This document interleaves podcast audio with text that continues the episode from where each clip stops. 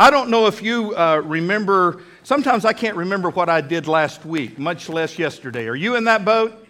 You know, I'm, I'm turning into an old man, 55, about to be 56, and stuff just happens like that. But uh, there, there is an event that uh, I will never forget. In fact, uh, I have a little calendar I keep uh, in my desk, the top right hand drawer. Uh, Tim, I have kept a calendar of my ministry ever since 1982, but all those calendars are in a box somewhere that I don't know where it's at. But I know where this calendar is. It's in my desk right beside me, and sometimes I'll pull it out and just reflect. Because 83, 1983, 34 years ago is a good year for me, man. Good year. I remember what I was doing a year ago, or 34 years ago this very day. It, it's right here in my calendar. Uh, in fact, on yesterday, May the 13th, 1983, I graduated from Hillsdale, Free Will Baptist College, which is Randall right now. Thank God I graduated. That's what I read here. Thank God. Thank God. And Greyhound, it's gone. It's done with. But here's, here's what I remember 34 years ago that's etched into my mind. In fact, let me just show you a picture because a picture's worth a th- there it is right there. Wow. 34 years ago today, right there. Man. Woo! Wow. Who is that foxy lady? Wow. She's right there, right there. I'll never forget when I asked her mother if I could marry her. Peggy just sat there and said, Well, okay. so, anyway, that was it right there. Man, Norman First Free Will Baptist Church, 34 years ago, May the 14th, 1983. Here's what I wrote in my, in my little calendar Best day of my life. Big day. It was a big day. 7 p.m., Norman First Free Will Baptist Church. She said, I do, I did, and we were done right there, man. You know, I don't, I don't know if you can remember your wedding day. Raise your hand if you can. Okay, that's good enough, y'all. don't want to embarrass any of the guys here. You know, I, I, there are a few things etched into my memory about that day. I don't, I don't remember the exact words that I spoke back to her, but you know what? I do because Brother Joe Grizzle married us, and Joe gave me his ceremony, and I've used that ceremony for years marrying couples, but I don't remember saying it. I was kind of in a daze. It was a love daze. I was, I was in the love days. so I don't remember all, but I do remember this next picture. After it's over with, uh, next picture, walking down, there it is, there I am. I remember that right there. My buddy was back there taking photos, and I gave him one of these. Did her, man, got her. Always wanted to marry a cheerleader. Got me one. Woo! Man. Woo, I was riding high that day. Man, yeah, I, I love weddings, man. It's, it's a great event, right? Don't you love weddings? Oh, I got some wedding stories for you, man. I've seen it all. Uh, during one wedding rehearsal, the groom asked the minister, uh, Hey, dude, let me make you an offer. He said, Look, when, when we get to that part where I'm supposed to give the vow and I'm, I'm supposed to uh, say uh, to love, honor, and obey forever, I'd appreciate it if you'd just leave that off and he slipped the preacher a $100 bill. Now, can I tell you, we are saints, preachers, but we're mortal men as well. And so the preacher accepted the $100 bill, stuck it in his pocket. The next day, of course, was the wedding, and the bride and groom are in front of the church, and everybody's there, and they come to that part in the ceremony where the vows are exchanged. And it, when it came time for the groom's vows, the minister looked at that young man and said, Will you promise to humble yourself before your wife daily? Obey her every command and wish. Serve her breakfast in bed every morning of your life and swear eternally before God and your lovely bride that you will not ever even look at another woman so long as you both shall live. The groom gulped and kind of looked around, and then a little tiny mousy voice said, Yes. And then he leaned in and asked, Hey, hey, Rev, what happened? I thought we had a deal. And so the preacher gave him back his $100 bill and said, She made me a better offer. hmm? Weddings are great, aren't they? They are a time of celebration. Uh, we enjoy the company of those that we love, and we rejoice at the new bond of unity and commitment between two people. But anybody who's ever planned a wedding knows there's a whole lot of work involved. Come on, people, right? Wow. Everything has to be done just right. The bride, she'll spend all day getting ready for the event. The groom, he spends 20 minutes. But that's twice as long as he spends normally getting ready, all right? There it is. Everything is said, everything is ready. The, the meal is set. Can I just stop right here and say, I don't know what has happened in America, but could we go back? Could we go back to the day that after a wedding, all we serve is a little slice of cake and some nuts and a little bit of punch? Could we do that? I mean, what's wrong with that? And if you want to splurge, we can put the colored mints in there, okay? That, but everything is set, the preacher's in place, the rehearsal has helped everybody to know exactly where to stand. And yet, in spite of all the practices, all the preparation, all the plannings, most weddings will have at least one glitch. Something you hadn't planned on that goes crazy. Last wedding I did was just a few weeks ago. Miss Gail was there. It happened to be her son's wedding. We are at Kiawah Island, South Carolina. Uh, let me just give you the setting of this wedding. We, we're at this beautiful, beautiful resort. We're in the courtyard of the resort. My back is to the ocean. The people are standing out there, the, the uh, bride and groom. And man, I don't know how many groomsmen Lucas had, like 14 or 15 or 20. I don't know. There are all these guys and all these beautiful girls standing up there, and they had custom suits on and beautiful dresses. It was, just, it was an absolutely beautiful setting. In fact, we kind of got a picture here that was taken. There's right between those two groomsmen. Can you see that guy back there? Gail's son-in-law Jimmy took this picture, and after, right after the wedding, he said, "He said, Brother Will, I should have been listening to what you were saying, but I couldn't. I couldn't listen to what you were saying because I was watching that guy behind you." I said, "Well, what guy?" He said, "There's this big old fat guy between you and the ocean, and he just kept walking around back there, kind of looking at what was going on, and he'd walk and." He'd kind of look a little bit, and then he came over here and he looked a little more, and then he pulled his shirt off. And he said he had this big old huge gut, this big old beer belly, and he just kept standing there and scratching. Can I you, Jen's mom and dad spent a ton of money on that wedding. I mean, it was an expensive wedding. They didn't pay for that. but you know what? Isn't that like life? You know, sometimes things happen that you don't plan on, but it just happens. And I can guarantee you it is going to happen in a wedding. Over the years of my ministry, I've done hundreds of weddings, and I tell you what, I've seen all kinds of mistakes at weddings. I've seen brides giggle uncontrollably through the whole wedding. I've seen the groom faint. I've seen other people faint. I've seen the little ring bearer lay down on the stage and take a nap. And I've had plenty of other weddings where I just wished and prayed that that little ring bearer would lay down and take a nap. oh my goodness. I've seen the minister fall down the steps. Fortunately, the bride broke my fall. you know, when these kinds of disasters happen, we're, we're a little embarrassed but we generally just laugh and, and we move on because that's not the really important part of a wedding.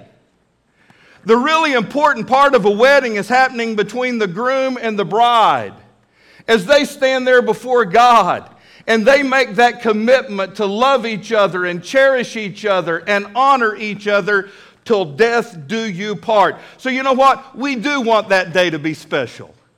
We do want things to go great. Did you know that Jesus' first miracle happened because his mother, Mary, was concerned about a large potential disaster at a wedding? Jesus' first miracle occurred at a wedding. What happened? They ran out of grape juice. And there was about to be a whole lot of embarrassment because of it. You, can find that story in John's Gospel, chapter 2. In fact, that's where we're going to go, and I'm going to read you the story. Don't worry, I'm going to read all 11 verses, but my sermon is only one statement in one of these verses. Now, Tim, I've preached this, this passage probably four or five times through my year. I, I try to avoid it because of that grape juice that's mentioned in here. But uh, the last time I preached this was just a year ago. Y'all remember me preaching?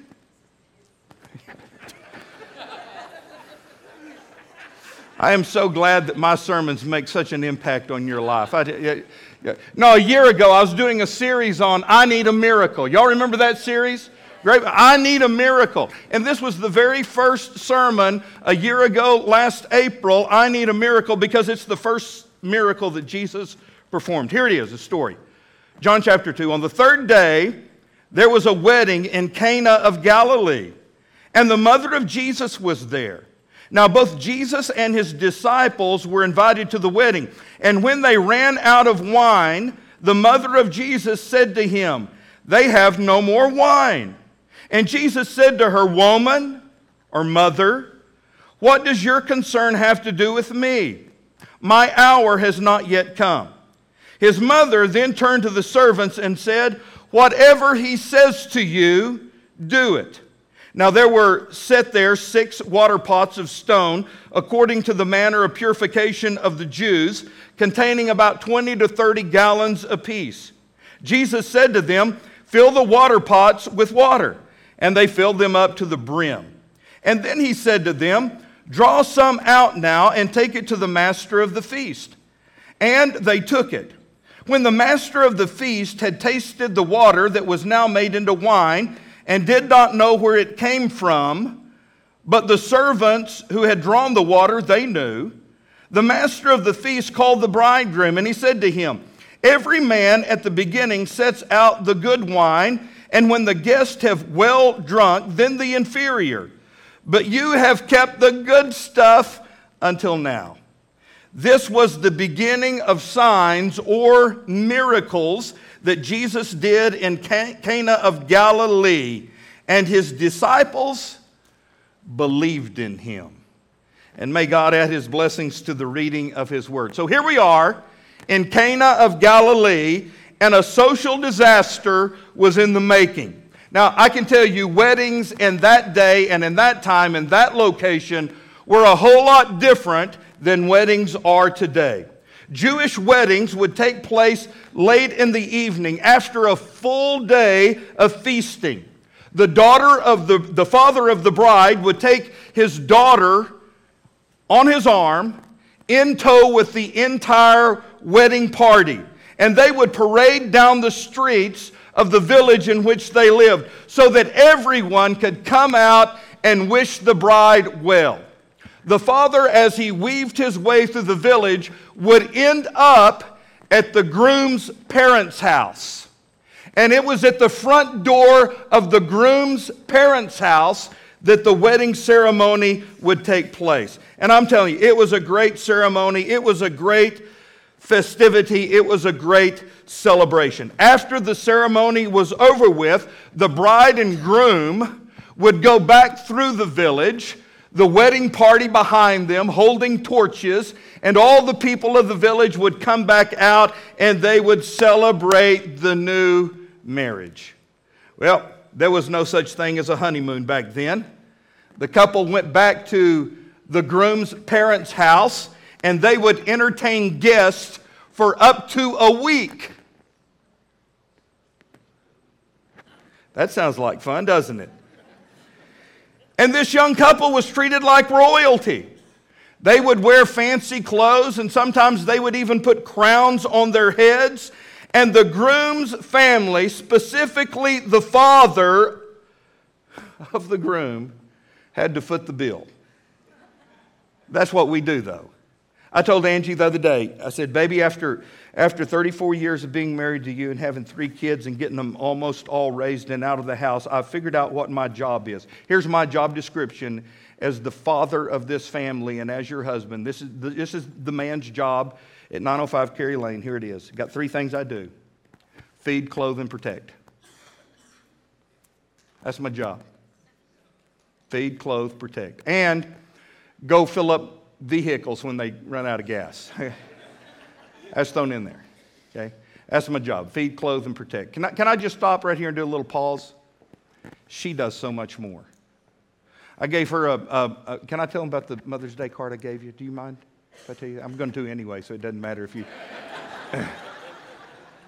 Here, here's the, can I tell you that can, I wasn't thinking back in 1983. I really wasn't. I was. It was the love days I was in.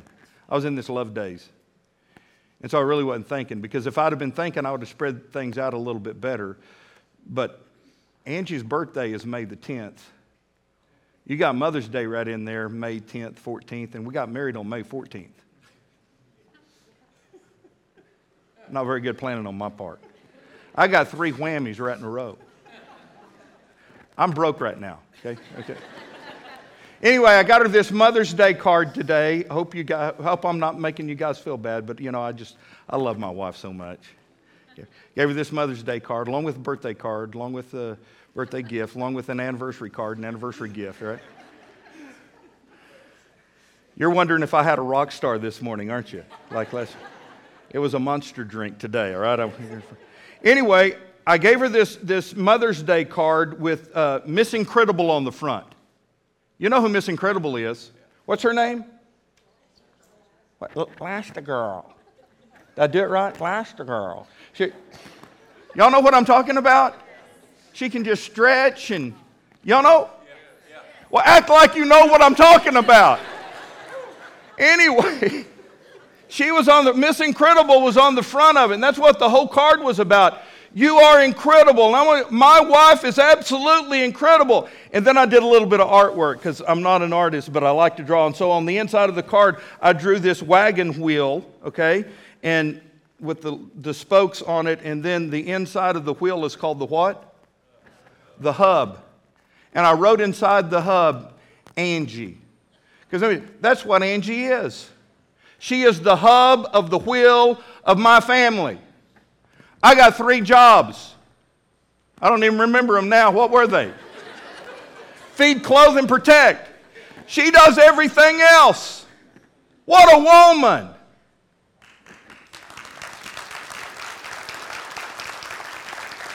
Gary, I'm scoring some brownie points today, man. I'm, I'm just going to keep rolling. When my kids have a problem, maybe they're having an interpersonal relationship or an issue at school or some kind of crazy problem, they don't come talking to daddy because I just feed, clothe, and protect. I say, go figure it out. I don't know. What. They go to mama. Aren't you glad for your wife and for your mama, huh? Anyway, I was saying all that to tell you it, the weddings back then, it was the daddy of the groom who had to pay for everything. Because that's what we do. But in the midst of that great celebration, they ran out of Welch's grapefruit juice. The unimaginable has happened. Now, now, I know you can't wrap your mind around that, so let me just tell you like this. Uh, Ken, one day we were going down to Texas and it was late in the evening, and, and we stopped in Spiro to get something to eat, and we stopped at Sonic and we ordered a, a, a, bucket of burgers. We wanted five burgers at Sonic with fries, and they came back on the little intercom saying, and they said, We're sorry, but we ran out of hamburger meat.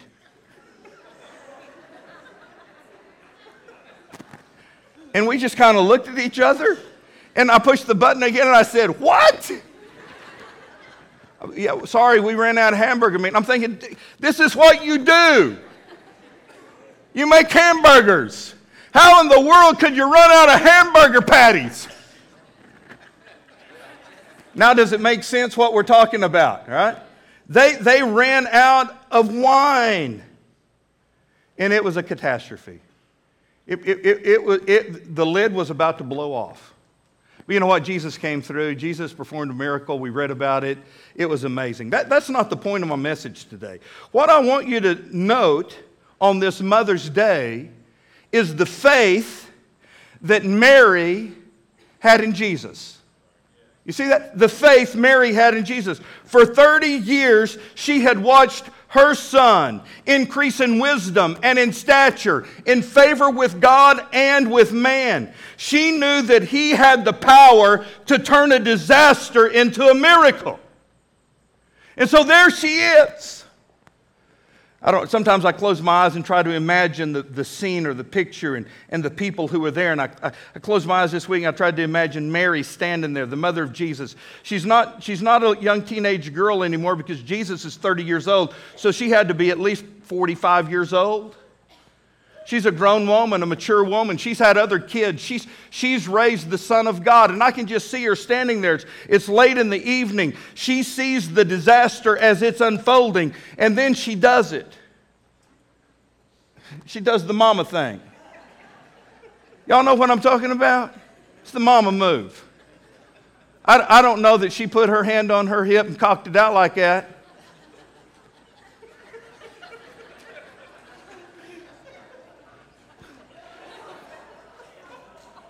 But I know this look. It's the mama look. I grew up with that look. It's a little bit different now with my kids, but they know the mama look, don't you? You know the mama look when mama looks at you and it's like, okay, mama's, mama's about to tell me something I really need to pay attention to. It's the eyes. I know it's the eyes and that one right there. She can do the hip thing too. I've seen it. But Mary did it. She gave the look, not to Jesus, but to the servants. And then she said it, verse 5, this is what Mama said.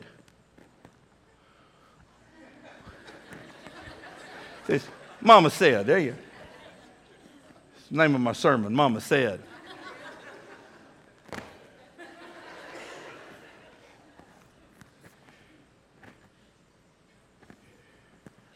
You see that guy over there? That good looking, tall, 30 year old man? It's my boy.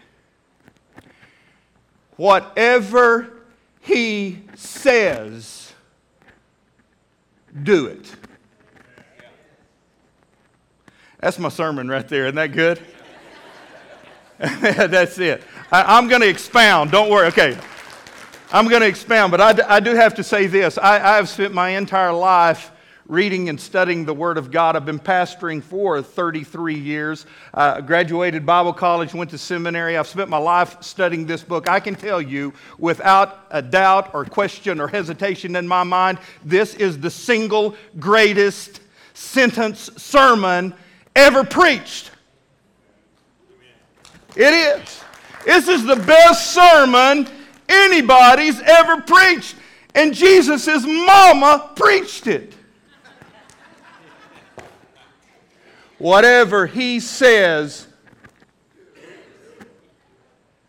So, ladies, there it is. Whatever he says, do it. Now, let me break it down because you expect more than this in a sermon. I got to have three points, so here they are. Number one, it's the what of obedience. What? Whatever. What? It's whatever. Whatever he says. In that word, whatever, we have implied the total waterfront of faith obedience. So, guys, let me tell you, it doesn't matter what it is that Jesus is telling us to do, our obedience should be immediate, it should be intentional and it's got to be irrevocable. Whatever he says, do it. I love what C.S. Lewis once wrote. Instead of asking yourself whether you believe or not, ask yourself whether this day you have done one thing because Jesus said, do it.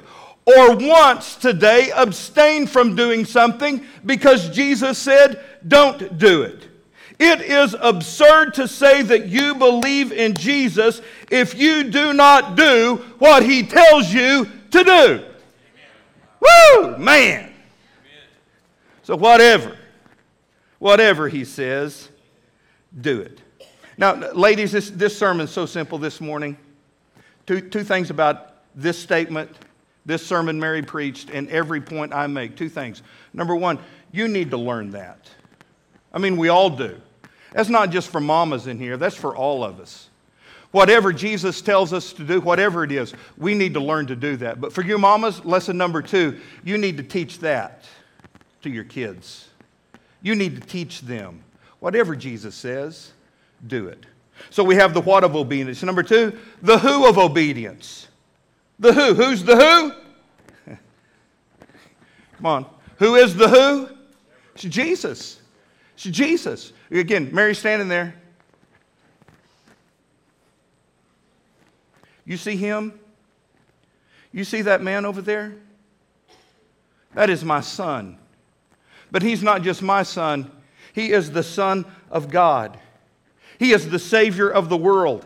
He came to seek and to save those who are lost. He is the bright and morning star. He is the lily of the valley. He is the way, the truth, and the life. He is the advocate. He is the Lamb of God. He is mighty God to save. Man, over there's Jesus. And whatever Jesus says to do, it's what you need to do. Hmm. we need to live by every word that proceeds out of the mouth of God, church. Such obedience is the essence of Christian living. Writing to his converts, the Apostle Peter said, As obedient children, be holy in all your conduct. What do obedient children? They are holy, they, they do the Word of God. So, from the moment of trusting the Savior right through the end of our life journey, our life must be lived in obedience to what Jesus says. So, when you read the Bible with the intent of obeying whatever He says, spiritual light seems to flash out from the pages of the Word of God, illuminating God given truth to us. Let, let, me give you three really quick examples of this. When it comes to the question of prayer, what did Jesus say about prayer? Jesus said, Men ought always to pray so they don't faint.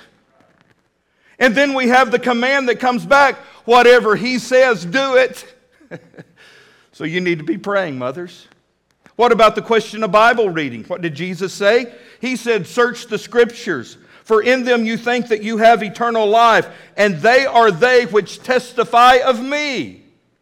And then the commandment comes back whatever he says, do it. So search the scriptures. What about the issue of evangelism? Well, Jesus said, You shall be my witnesses unto me to the end of the age. And then again, the command comes back whatever, whatever he says, you do it. it. It comes down to the simple matter of obeying what Jesus has told us to do in this book right here. Anne Sullivan very quickly learned the importance of obedience when she started teaching Helen Keller, who was then six years old at the time said Sullivan. I saw clearly that it was useless to try to teach this little girl anything until she learned to obey me. I have thought about it a great deal since, and the more I think, the more certain that I am that obedience is the gateway through which knowledge, yes, and even love enter the mind and the heart. So, ladies, whatever he says, Jesus says, you do that. And then number three, the do of obedience. The what, the who, the do. I love my outline today. I love to just say it the what, the who, the do. The what, the who, the do. One more time. The what, the who, the do. What's the do? That's it. Nike didn't come up with that. Mama did. Whatever Jesus says, do it. That is, roll up your sleeves and get to it, man. The Apostle Paul said, We, we are his workmanship, created in Christ Jesus unto good works. James affirms, faith without works is dead. So, ladies, men, people, do it. Mamas, I can tell you the greatest acts that you can have serving the Lord, the greatest thing you can do in serving the Lord Jesus Christ is raising your children to know and love Jesus Christ without a doubt. Billy Sunday was raised by his godly mother on a Midwestern farm. His dad died in the Civil War. Billy Sunday became a famous preacher and he gave the credit to the Lord and his mama. Billy Sunday initially gained fame as an outfielder for the Chicago White Sox. They say he was quite a baseball player, but his career was marred by drinking. He'd get drunk and then he'd get mean.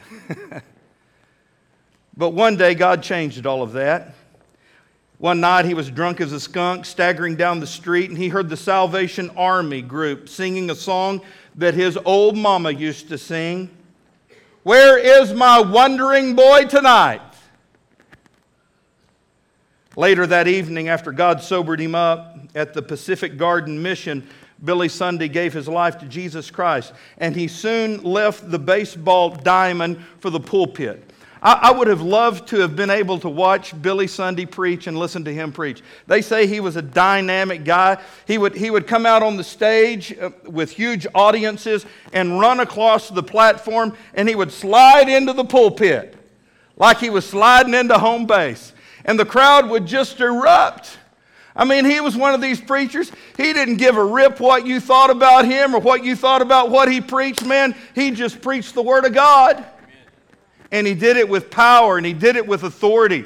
I've seen dozens of, of pictures and posters of Billy Sunday, and he, every time I see him, he's, he's like this. He's like swinging or kicking or something like that, man. He's just, and, and almost on every caption, it's Billy Sunday fighting the devil. man, he would. He, he's, man, I'd like to be. My, my name is William. You can call me Billy if you want to. Among his bombastic sermons is one from Exodus chapter 2, verse 9. I've read this sermon a dozen times. I went back this past week and read it again. It's entitled Mothers. Exodus 2 9. What does that verse say? It's written about Moses' mother. And here's what the verse is Take this child away and nurse him for me, and I will give you your wages. The, the, the daughter of Pharaoh is saying this to Moses' mother. You remember the story? Moses was born, they were going to kill all the baby boys, and she saw that he was a good little baby. She didn't want to kill him, so she kept him at home as long as she could, but, but he would cry, and she couldn't keep him, couldn't keep him quiet, and so she made this little, this little basket. And she put baby Moses in the basket, took it down to the Nile River, and let it float out on the river because she knew that Pharaoh's daughter was coming. Sure enough, Pharaoh's daughter came down there to take a bath, and she looked out there and said, What is that floating in the river? Somebody go out there and get it before the crocodiles get it. So they swam out there and they got it and they brought it back and opened it up. Again, I'm closing my eyes and I'm, I, I imagine Moses just had a big old grin on his face. A little bitty baby, just maybe he's cooing. I don't know, maybe he's crying a little bit. But her heart melted for that child. She said, I got to take this child. I, this child is going to become my child. Then she said, Who's going to take care of this baby for me? Well, you know what just happened? That Moses' big sister was standing right there and she said, I got a lady who can take care of that baby for you.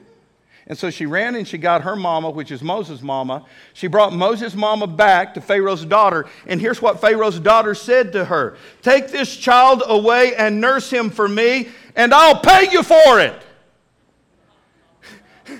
Man, you can't get a better deal than that, mama, can you?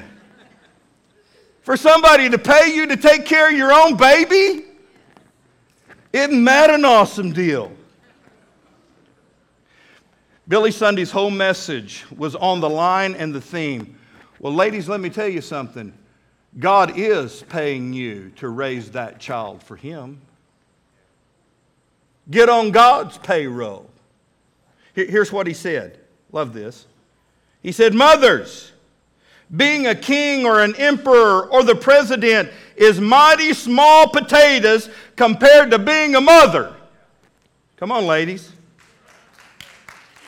Commanding an army is little more than sweeping a street compared to the training of a boy or a girl. The mother of Moses did more for the world than all the kings that Egypt ever had. Oh, you wait until you reach the mountains of eternity and then read the mother's names and God's roll call of faith. I tell you, women, and this is where he got down to it. fooling away your time hugging and kissing a little poodle dog? Or drinking a cocktail and playing cards is mighty small business compared to the molding of a life of a child. And then he quoted Exodus 2 9 again Take this child away and nurse it for me, and I will give thee thy wages. And he said, God pays in a joy that is fireproof, famine proof, and devil proof. He will pay you, ladies. Don't worry about it. So get your name on God's payroll. And he quoted again Take this child away and nurse it for me, and I will give thee thy wages. And he said, If you haven't been doing that, you need to get your name on God's payroll. And so, ladies, would you come today and make that commitment? That not only are you going to learn the lesson that Mama Mary taught, whatever he says, do it, but you're going to make a commitment to God today that, to the best of your ability, you're going to train your kids and your grandkids and the next generations to do the same thing. Because that's the most important thing. Whatever Jesus says, whatever Jesus says, do it.